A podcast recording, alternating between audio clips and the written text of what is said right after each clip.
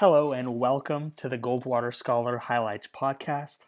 My name is Zoheb Harani and I'm a 2018 Goldwater Scholar. And I'm Matthew Shanebauer, also a 2018 Goldwater Scholar. In this episode, Zoheb and I are going to be telling you a bit about this podcast, who we're talking to, why we're talking to them, as well as where you can find out more about the Goldwater Scholarship and Goldwater Scholar highlights.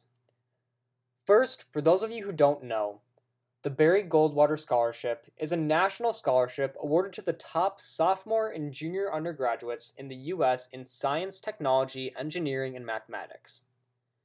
It was established by Congress in 1986 in honor of former U.S. Senator Barry Goldwater, and is widely considered to be the most prestigious undergraduate national scholarship in STEM. You can find out more about the scholarship at goldwater.scholarsapply.org. When I applied for the scholarship, it was clear to me that if I won, I would get a great resume mark and funds for my education. What I couldn't determine, however, is what the scholarship meant beyond that, and what it meant to be a Goldwater Scholar in general. This podcast is an effort to mend this for future applicants by telling the stories of Goldwater Scholars and bringing together the Goldwater Scholar community.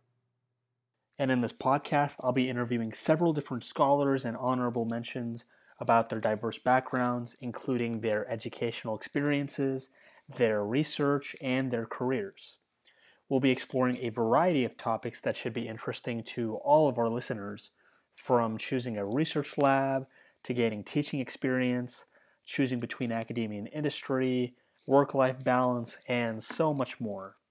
We have a wide variety of scholars we're interviewing some are graduate students, and others are well off into their careers, some into careers that you may not have even heard of.